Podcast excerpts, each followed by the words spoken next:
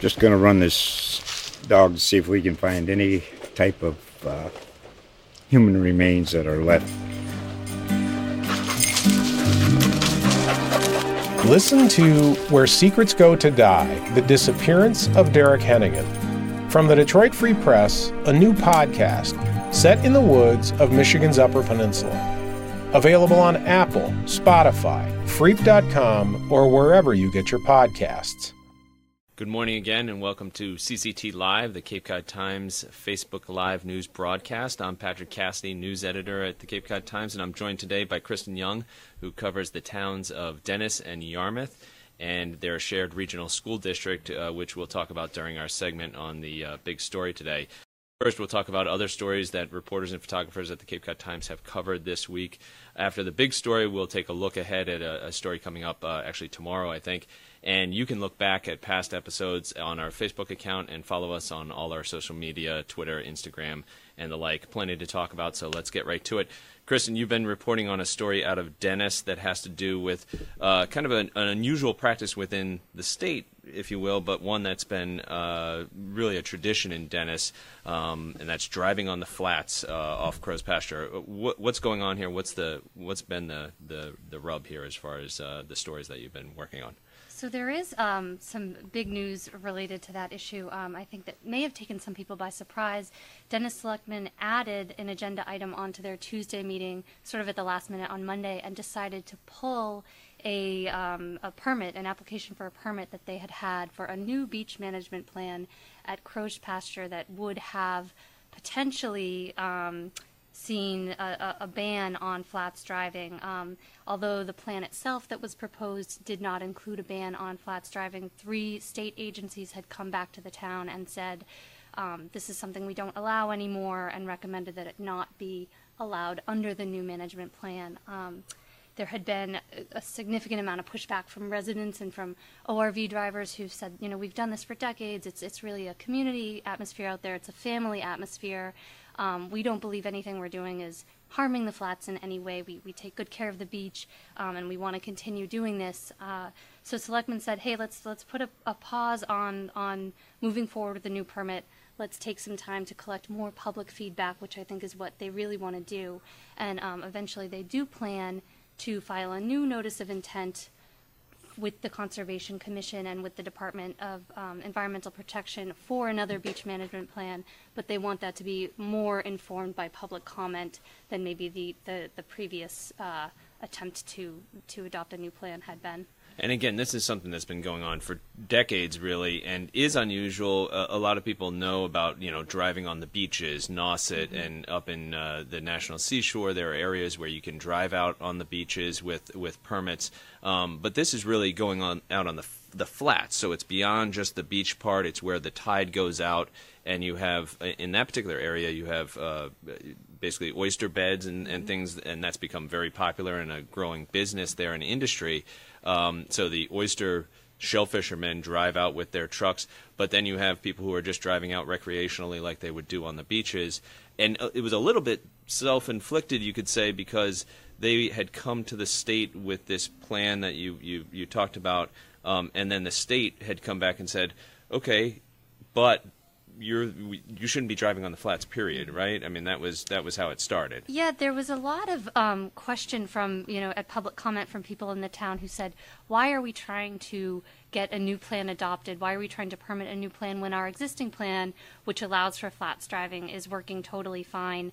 Um, the director of natural resources, Karen Johnson, had said, well, our existing plan is really outdated. It was filed in 1999, which was years before the state had adopted these guidelines that say no driving at all on tidal flats, um, with the exception occasionally of those um, aquaculture grant holders that you mentioned.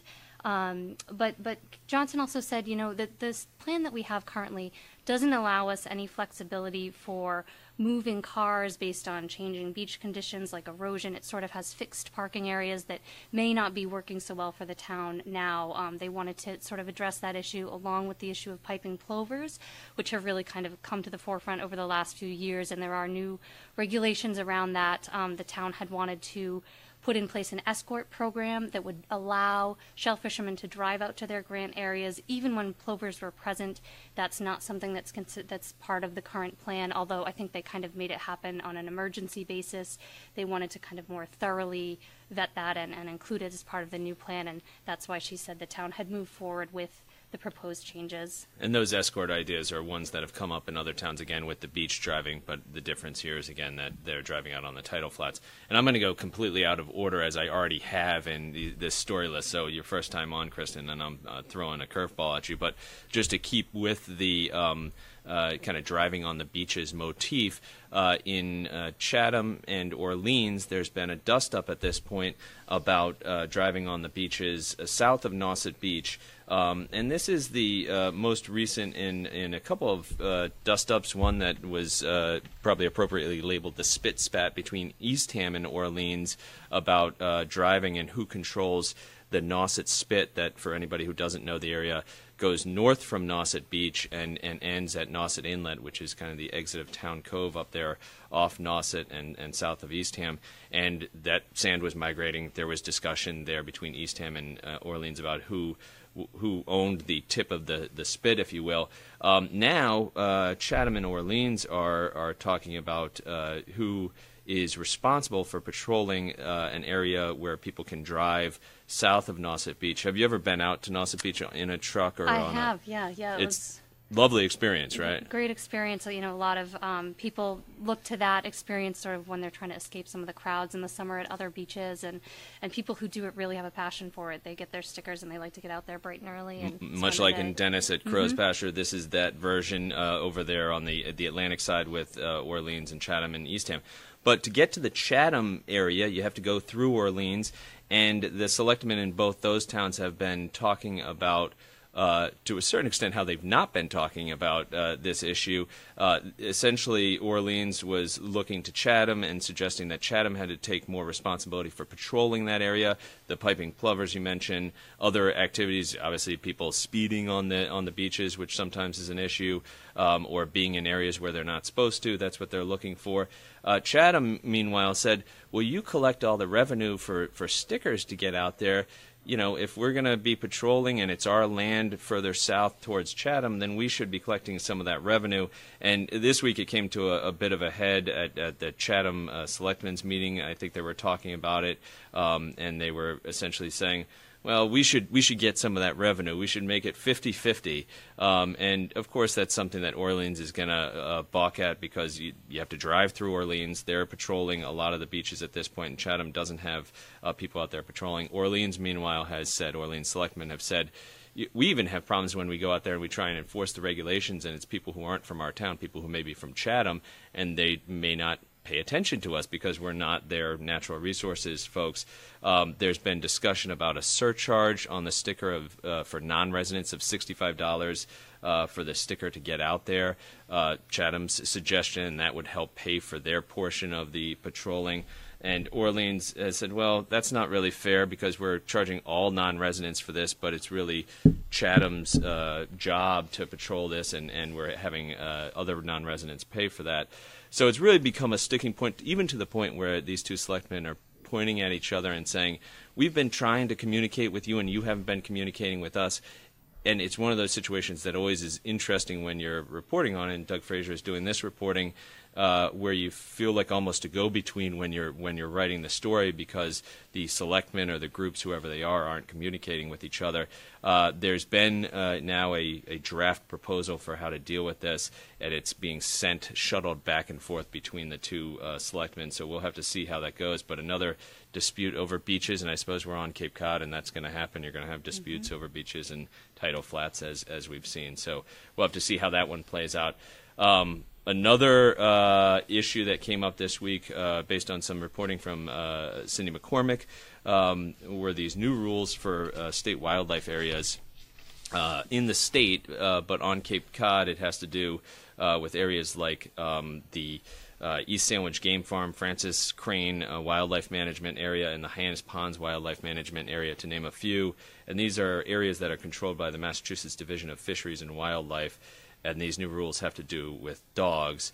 Um, do, have you ever been out to any of these areas with your dogs? I think we were talking about this yesterday, and yeah, you said you I, had. Um, you know, we uh, we used to live in Sandwich, and um, you know, a trip to the to the game farm there was pretty much a weekly, if not more frequent, event for us. And our our dog's ashes are actually scattered out at the game farm. She used to love her her weekly romps there through the woods and, and into the waters in that area, and um, you know, we'd see lots of other of dog walkers with with dogs off leash there as well. So. and, and a very popular area for that. Uh, over the years, there's been uh, restrictions put on different areas in terms of having dogs off leash, as you said. Um, certainly, everybody's run into the problem of of uh, finding uh, the leavings of dogs uh, that that other people haven't picked up, and that's a, a, big concern for people because of water quality, just because of the aesthetics of, of going for a walk and seeing that. Um, but for again, people who go to these areas, and and uh, I have a dog, and, and we like to take him different places and have him off leash because it gives them the ability to get some exercise and and uh, in most cases, I would say, most people would say, my dog is not a problem, mm-hmm. but people are also concerned about aggressive dogs and, and the interaction uh, those dogs might have with people. So, again, these new rules, which were adopted by uh, the Division of Fisheries and Wildlife last month, uh, a March 14th vote, uh, they, the, the board of that uh, agency uh, said they were going to adopt these rules aren't in effect yet in terms of uh, what they're requiring. And what they're requiring, to be clear, is that dogs be on a leash.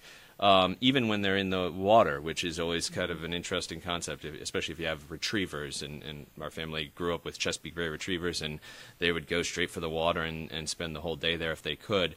Um, and I can't imagine kind of holding onto a leash as the dog's swimming out in the water there, um, but also requiring people to pick up after their dogs. I, I don't think anybody could argue with the second part. It makes common sense that if your dog's out there and making a mess, that you would be picking up. I think the people who use these areas and, and really are passionate about it because it's a place so passionate they have their dog's ashes scattered out there. Um, it's an area where they, they really feel the dog gets some freedom that they mm-hmm. might not otherwise get. They have a problem with it. Again, you know most of the people who have dogs who are friendly and sociable and and it also is an opportunity for these dogs to socialize with other dogs and people and and learn how to do that uh, say that this is taking it a step too far um, there's still some some uh, things that have to happen. Uh, state officials did hold a public hearing on this in February, I think, in the western part of the state, if I'm not mistaken. And uh, the new regulations won't go into effect until they're filed with the Secretary of State's office seems like paperwork to a certain extent. Um, but before that happens, they need to be signed off by the Massachusetts Executive of Office and Energy and Environmental Affairs, which is this big agency that oversees uh, a lot of these other environmental agencies within the state, or or and by the Executive Office of Administration and Finance. Not sure where the financial aspect comes into this, but I guess they may be collecting fines or things if they find people uh, not uh, playing by the rules here. Uh, so we'll see how that goes. Seems like kind of a done deal, and people may want to get prepared for having their dogs on leashes and, and kind of looking after them a little bit more. Uh, all right, the big story, which is uh, again a perennial one um, that that goes back years to a certain extent, uh, but this year was much more acute in terms of what was happening. Has to do with the Dennis Yarmouth Regional School District, which you cover. Tell us what was going on here. What's what's the latest? So you're right. As you mentioned, um, Dennis Yarmouth School District has been struggling for quite a long time. You know, with budgets that um, are sort of more than than what taxpayers would be feasible or, or want to pay, um, and they've they've kind of been struggling with this balance of how do we provide a, a, responsible and an adequate education and still make things reasonable for our taxpayers. Um, this year in particular, Yarmouth was looking at a 1.6 million dollar override to fund its share of the school budget. Um, last week, actually, Yarmouth officials, selectmen, sort of stepped up to the plate and they did some looking into their budget and they found a way to fund about half of that override amount um, to the tune of about $800,000 by um, finding some savings. They, there was some savings in their enrollment for Cape Tech, which they thought was going to be higher than it actually turned out to be. Mm-hmm. They found about $376,000 worth of savings there, another $400,000 in debt drop off, and um, some about 50000 in property tax growth as well.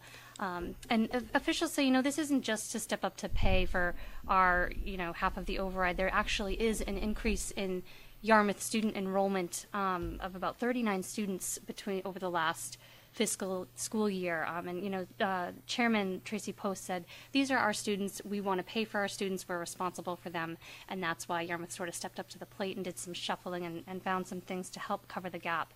Um, that said, they're still looking at another $800,000 right now that remains unfunded. And, you know, in the context of 1.6 million, it sounds like we've made some progress, but um, last year they were looking at a, a, an override of about $570,000, and that was narrowly approved. I think it was by 79 votes overall um, that, that taxpayers said, yeah, let's go ahead and do it. I think everyone wants to avoid a situation where they get into an override and it's, it's not approved. Um, that would result in, you know, a bunch of inconvenient and, and sort of contentious things that would have to happen. Um, so the school committee uh, uh, is working with administration to, continue to try to lower the budget, which right now is um, stands at about $60.6 million. That's an increase of about 3.9% over the previous budget year, um, which, uh, when you look at the history of, uh, I think, a, a, decade past, there hasn't been a budget increase that significant in at least that amount of time, possibly longer. Um, so some of the things that uh, administration and, and school committee members are looking at doing is finding some sort of combination of cuts. Um, they're looking at still social workers are on the table. That was one that had drawn a lot of um, response from the town. Social workers had originally been cut from a previously proposed version of the budget entirely, and, and you know, sort of hundreds of people came out to a school people freaked meeting. out. I mean, they couldn't yeah, there was it. no parking at the meeting. People were parked on the lawns. They were jammed into the room, sort of sitting up behind the, the stage and the presentation and, and just really responding and saying, you know, social workers are the backbones of our schools. They do so much to help students. Um, you know, they not only respond when a student's having like maybe an emotional or a behavioral issue, but they send packages of fo- food home with kids who don't have enough food at home. They, they deal with um, sort of connecting families to resources they may need, whether it's counseling or whether it's um, sort of um, social resources, those sorts of things. Uh, and people say they really need to be there to help. And especially kids. at this point in kind of history, people are looking at social workers and they're looking at what's happened in different schools, and they wonder if you know more social workers are actually what's needed to Mm-hmm. take care of you know kids who are again experiencing these problems. So I think that resonated not only with obviously the people who were worried about their jobs, but people who were worried about their kids in that Mm-hmm. case. Um, so, so again, that meeting they were looking at social workers. That Yep. came off the table a little bit here, but is still being looked at. You're yeah, saying. so they, they uh, you know, the school committee at the time said, well, let's keep all six social workers. There's currently six social workers in the district. Let's keep them all in there and see if we can figure something else out. Um, so now they're looking at possibly cuts that would be a combination of cutting some of the existing social worker positions, still keeping some, maybe also lowering the number of new social emotional learning teachers that are being added for this year. Um, and those are really a response to, I guess, the state has these growing, evolving standards around social emotional learning um, that that uh, director of pupil services Maria Lopes says the district really needs to respond to those standards. They're responsible for those standards. These teachers, I guess, would help draw up behavioral plans for kids who, who need that sort of help. They would respond sort of on the moment to any behavioral issues that happen. And a lot of people have asked, well, why the magic number three? Why do we need to include three of those for the upcoming school year. And again, the, the idea is to have one at each school. I guess there are three of those teachers currently in place, and they want to add three more so they can have one at each school. Um, one potential solution is people have said, well, you know, you're describing these social emotional learning teachers sort of the, the social workers do a lot of what you're saying What's that the these teachers yeah. do. Um, so what's the difference? And, and I guess administrators and school committee members have said, well, maybe we could look at training some of the existing social workers in the functions that are being proposed for these new teachers, um, so we could keep those those social workers on board. I think at the next school committee meeting, they've talked about sort of what will that look like, and that may be presented to the school committee at that time. That'll be on April 9th. And and again, this is all leading up to town meetings where they have to decide in Yarmouth. Uh, they have to decide uh, at this point, at least, and and likely in some form on paying more than this two and a half percent uh, limit that's that's put on how much the towns can raise taxes without going to the the voters and asking them, and then that has to be approved at an election as well. And as you mentioned earlier, if that doesn't happen in Yarmouth,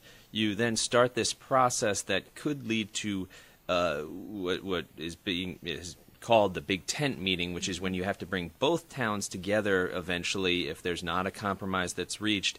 And we've covered it. Yeah, I'm going to forget when it last happened, but five years ago, or or maybe five to eight years ago, and it happened, and it was this big. It literally was a big tent in a field to to house everybody.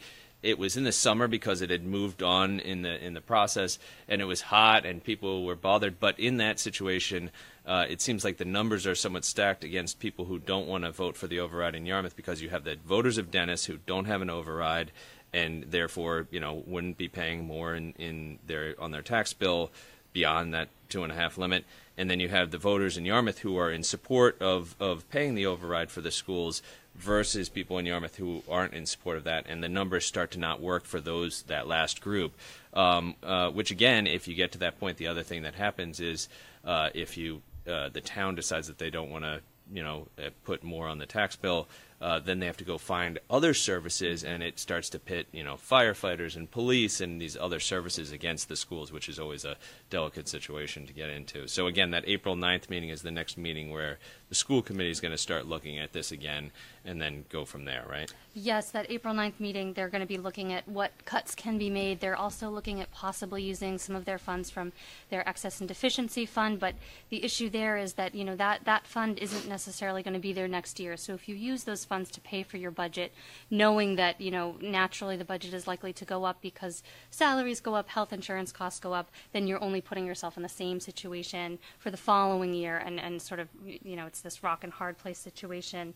Um, the towns are also looking at the, the current regional agreement and sort of the stipulations for funding there. Um, right now, the towns use the state's Chapter 70 formula, which relies on student enrollment along with things like um, revenues in the town, growth in the town, those sorts of things to determine how much each town is responsible for paying for schools. Um, and as it stands over the last few years, Yarmouth's number seems to keep going up and up and up, while Dennis's uh, either stays the same or in some cases even, you know, their percentage of the responsibility has dropped a little bit. Um, for this year in particular, Yarmouth is looking at paying about $34 million compared to about 16 million in Dennis. Mm-hmm. Um, and, you know, Yarmouth is kind of saying we can't – continue to afford these these increases, what can we do to sort of change things? Um, I think the two towns are talking and looking at some solutions that could maybe um, lessen the burden on Yarmouth. Uh, possibly one of those is to take about 2.9 million dollars in administrative costs and look at maybe splitting those 50-50. There's a regional agreement subcommittee that's that's working on these talks, and you know would have to pass uh, through both boards of selectmen and through town meeting if any changes to the agreement are made.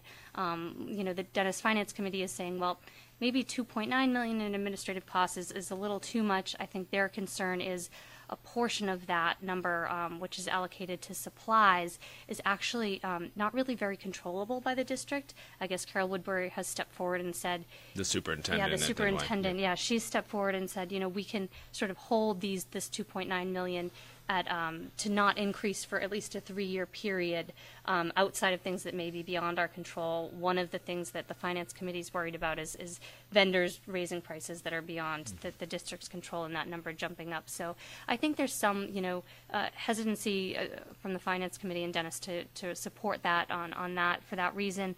But there is also support from Dennis, you know, um, uh, Cleon Turner, who's a Dennis selectman, and he's also the chair of this subcommittee, said, you know, Yarmouth doesn't have a lot to give us financially, but what we all stand to gain is having this school system that neither Joint town could afford on its own. Well, yeah, um, and that's the that's the regional school districts. That's kind of the the carrot is that it's it's less expensive. The more students you have, you can provide more programs and the like it's going to be an ongoing negotiation. It sounds like one way or the other, mm-hmm. um, and one we'll probably talk about here again. I'd encourage anybody who's interested, and certainly the people in Dennis and Yarmouth would fall into that category, to follow Kristen's reporting.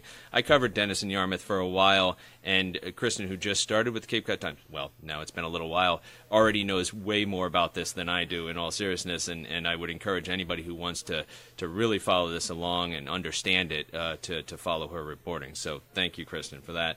Um, and we're just going to take a, a, look ahead here. Uh, uh, tomorrow, uh, we're planning to run a story uh, about a change at a uh, local organization, um, and this is Shea's Youth Basketball Association, um, which was started by Jonah Shea. He was actually uh, injured in a diving accident, paralyzed in a diving accident. Um, I think it was in the Crow's Pasture area, as a, as a matter of fact, um, where he dove into the water and, and became paralyzed. But it, that it was amazing the story that came out of that because he went and started Shea's Youth Basketball Association, and it was to provide uh, a, a, basketball uh, uh, league basically for, for kids who might not have that opportunity. And it really took off and, and has been one of these organizations that people rave about. There was a recent merger with uh, Cape Cod Children Development, and now Jonah Shea, who started this, is uh, stepping down from his leadership role. He's going to stay connected as a, a, member of the new board that they've established. We're going to have uh, more about that in tomorrow's paper in a story by Cindy McCormick again. Uh, and I'd encourage everybody to pick that up and go to capecodtimes.com for that. Thanks for joining us. Tell your friends, share the link. Feel free to reach out to uh, us. Uh, Kristen's email, my email, everybody's email is at capecodtimes.com. If you have any news tips, we'd be happy to hear that. Uh, we are where the news uh, on Cape Cod starts. Uh, until next week, have a good morning and good luck. Just going to run this dog to see if we can find any type of uh, human remains that are left Listen to Where Secrets Go to Die The Disappearance of Derek Hennigan. From the Detroit Free Press, a new podcast set in the woods of Michigan's Upper Peninsula. Available on Apple, Spotify, Freep.com, or wherever you get your podcasts.